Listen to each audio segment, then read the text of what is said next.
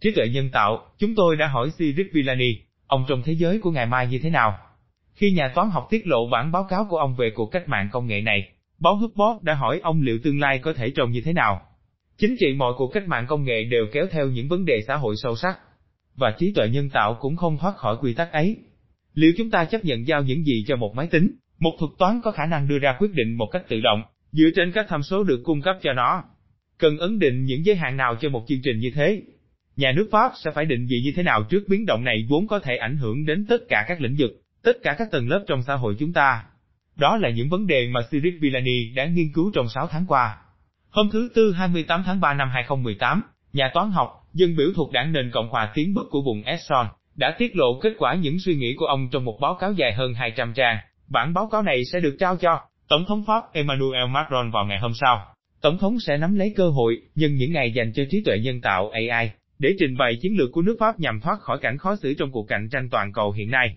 Nhưng bất luận nước nào đi đầu trong cuộc cách mạng này, AI sẽ đặt ra nhiều câu hỏi về mặt đạo đức và chất vấn hình thức xã hội mà chúng ta muốn xây dựng, tương lai mà chúng ta muốn truyền lại cho con cái chúng ta. Nhân dịp này, báo HuffPost đã phỏng vấn Cyril Villani, người đã được trao huy chương Fields, và đã hỏi ông liệu thế giới ngày mai sẽ trông như thế nào, được mô hình hóa bởi AI. Nhưng đặc biệt là được mô hình hóa bởi con người và những lựa chọn của họ.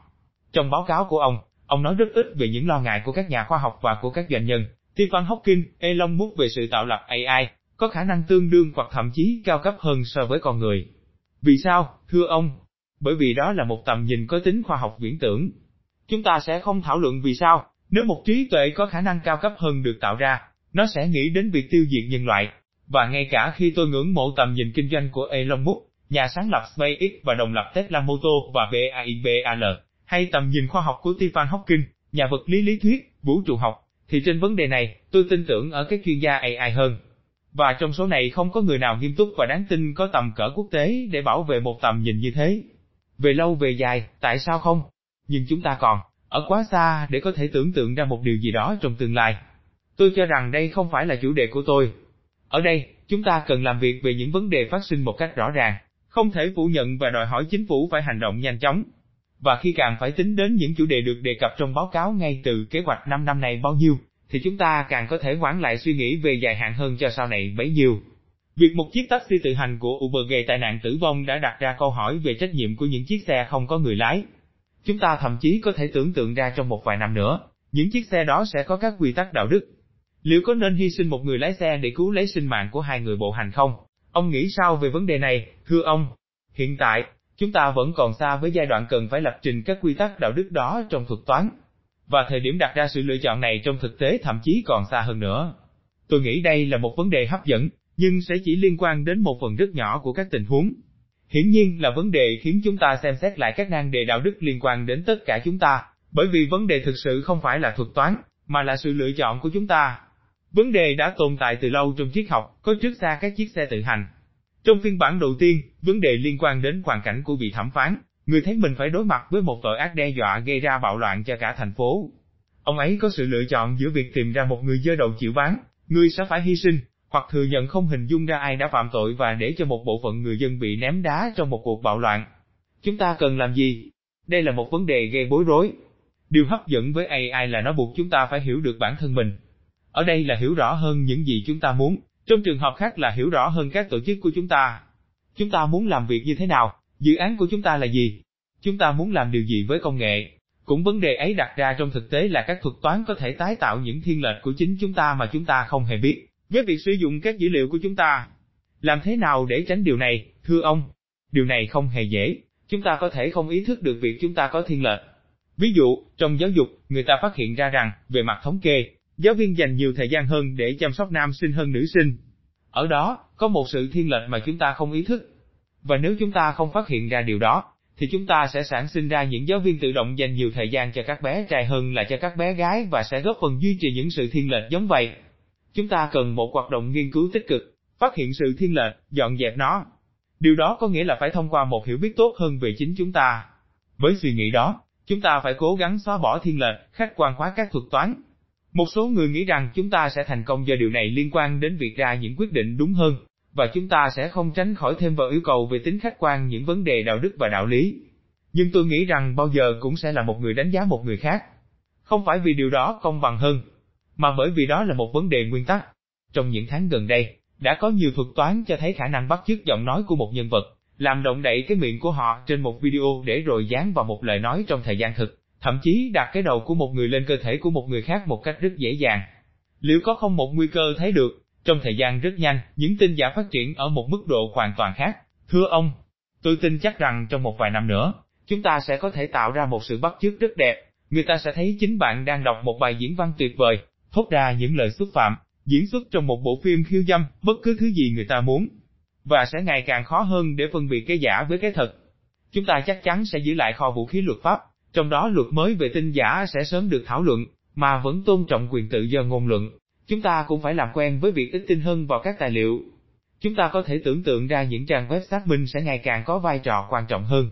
Thậm chí sẽ có các công ty chuyên lo xác minh thông tin, tài liệu và vân vân. Yêu cầu giáo dục để đối phó với những hiện tượng như vậy sẽ ngày càng quan trọng hơn. Đúng vậy, báo cáo khẳng định cần phải giáo dục và đào tạo nhiều hơn về AI trong môi trường học đường.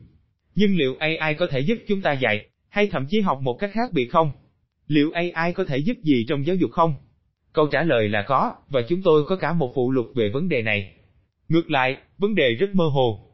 Đây là một trong những lĩnh vực mà chúng ta gặp khó khăn nhiều nhất khi triển khai AI. Có rất nhiều dự án, nhưng công tác đánh giá lại rất ít. Hiện tại, việc thử nghiệm những công nghệ này đã dẫn đến sự suy thoái về chất lượng, giáo dục hơn là sự gia tăng chất lượng. Bởi vì giáo dục là một ngành mang tính đa nhân tố cực kỳ. Chừng nào chúng ta chưa hiểu nó thực sự xảy ra như thế nào, thì thật khó để tái tạo nó với AI. Đây là một chủ đề thực sự. Chúng tôi chủ yếu khuyến nghị phát triển những chiếc cầu nối giữa các thế giới ít trao đổi với nhau hoặc khi có thì lại cảnh giác nhau. Một bên là thế giới giáo dục và bên kia là thế giới công nghệ. Mỗi bên đều có những ý tưởng sáo rỗng cũ mềm. Chúng ta cần có những đối tác lâu dài, mà nếu không có họ thì sẽ không phát triển được các công cụ. Liệu một số nghề có biến mất trong 10 năm tới vì AI không? Thưa ông, điều này không rõ. Nó phụ thuộc vào tiềm năng tự động hóa nghề nghiệp. Người ta nói đến nghề thủ quỹ. Đã có những cuộc thử nghiệm như Amazon, công ty mới giới thiệu cửa hàng không có nhân viên phục vụ của họ. Nhưng cũng có nhiều nghề phức tạp hơn so với vẻ bên ngoài. Có một nghiên cứu, chiến lược pháp sắp được công bố, tôi sẽ bình luận với bạn qua một ví dụ, nhân viên giao hàng. Ai đó có thể nói với ông rằng, người lái xe đi giao hàng sẽ không còn lý do để tồn tại khi có chiếc xe tự hành. Nhưng việc giao hàng không chỉ là việc lái xe từ điểm A đến điểm B, công việc đó còn là việc bắt đầu chuẩn bị gói hàng tại điểm A, kiểm tra xem nó đã được chuẩn bị theo các hướng dẫn hay chưa. Khi đến điểm B, công việc đó là phải thích nghi với môi trường địa phương, tìm ra mã kỹ thuật số, trò chuyện với khách hàng, kiểm tra sự hài lòng của khách hàng, viết báo cáo, tương tác. Vì vậy, rất có thể việc giao hàng sẽ được biến đổi mà không bị loại bỏ. Tôi không nói rằng công việc đó sẽ duy trì số lượng nhân viên giao hàng hiện tại, mà nói rằng đó không nhất thiết là một nghề sẽ biến mất. Một nghề thường có rất nhiều công việc, và có một số công việc có thể được tự động hóa, một số công việc khác thì không. Người tinh quái là người có thể dự đoán được điều gì sẽ xảy ra.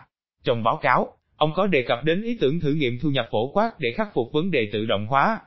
Cá nhân ông có nghĩ rằng có thể phát triển hệ thống đó trong những năm sắp tới không? Thưa ông, một ngày nào đó, tại sao không? Tôi sẵn sàng đặt cược vào vấn đề này. Không hẳn dưới hình thức thu nhập phổ quát, nhưng dưới hình thức tín dụng với mức thuế âm cho những người có thu nhập thấp nhất. Nhưng không phải ngay bây giờ, còn phải tính đến bối cảnh cạnh tranh kinh tế. Và thực tế đòi hỏi phải có một cuộc tranh luận rộng lớn hơn của xã hội về vấn đề tổ chức, cách thức để phân phối không chỉ tiền, mà còn vấn đề làm tăng giá trị. Một nghề, đó là một cách để kiếm tiền, để cảm thấy hữu ích, để hội nhập với xã hội. Thu nhập phổ quát chỉ đề cập đến việc phân phối lại tiền, nó không cho bạn biết liệu người ta có cảm thấy tự hào về bản thân họ không, nó cũng không cho bạn biết cách mà người ta sẽ cùng làm việc với nhau trong các dự án. Bạn sẽ nói với tôi rằng chính đó là vai trò, ví dụ, của việc làm tình nguyện, của các hội đoàn. Tất nhiên, cũng có thể.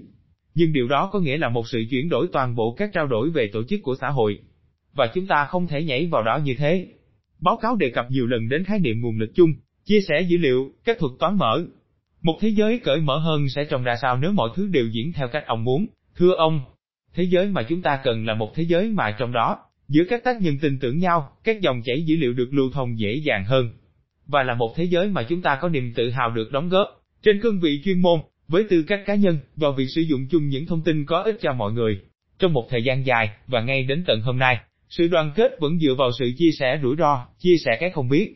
Thông qua các cơ chế bảo hiểm, tương hỗ, vân vân. Ngày mai, và ngày càng nhiều hơn, sự đoàn kết cũng sẽ dựa vào sự chia sẻ thông tin, và việc chia sẻ dữ liệu của mình cho người khác, Đó sẽ là một cách để thể hiện với những người mà mình tin tưởng, những người mà chúng ta tin cậy. Và ở đây cũng vậy, điều quan trọng là việc thiết lập các thể chế, một khung pháp lý.